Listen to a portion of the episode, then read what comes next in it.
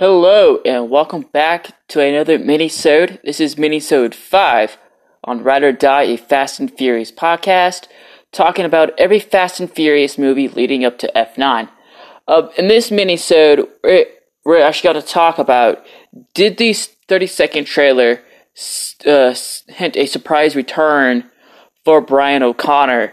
Because uh, I, I remember when we all got that thirty second Super Bowl trailer, Uh, when we see that fir- well, the very first footage of the blue skyline uh, pulling up in the driveway. So did this thirty second trailer hint a surprise return for Brian O'Connor?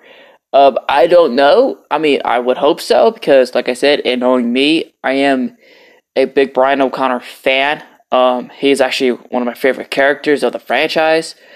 Uh, so to me personally, if this trailer did somehow hint uh, Brian's return for this movie or for the upcoming fran- or to the franchise, uh, that we have a lot in store. Uh, but like I said, we don't know if this is true or if it was this confirmed yet. Uh, we will probably would have to wait until May twenty-eighth uh, when the movie is supposedly scheduled for release. So we'll have to wait until May twenty-eighth to see if this is true or not. So yeah, that's gonna do it for minisode five on Ride or Die, a Fast and Furious podcast, talking about every Fast and Furious movie leading up to F nine. Have a great weekend, and I'll see y'all next time. Take care, guys. Bye.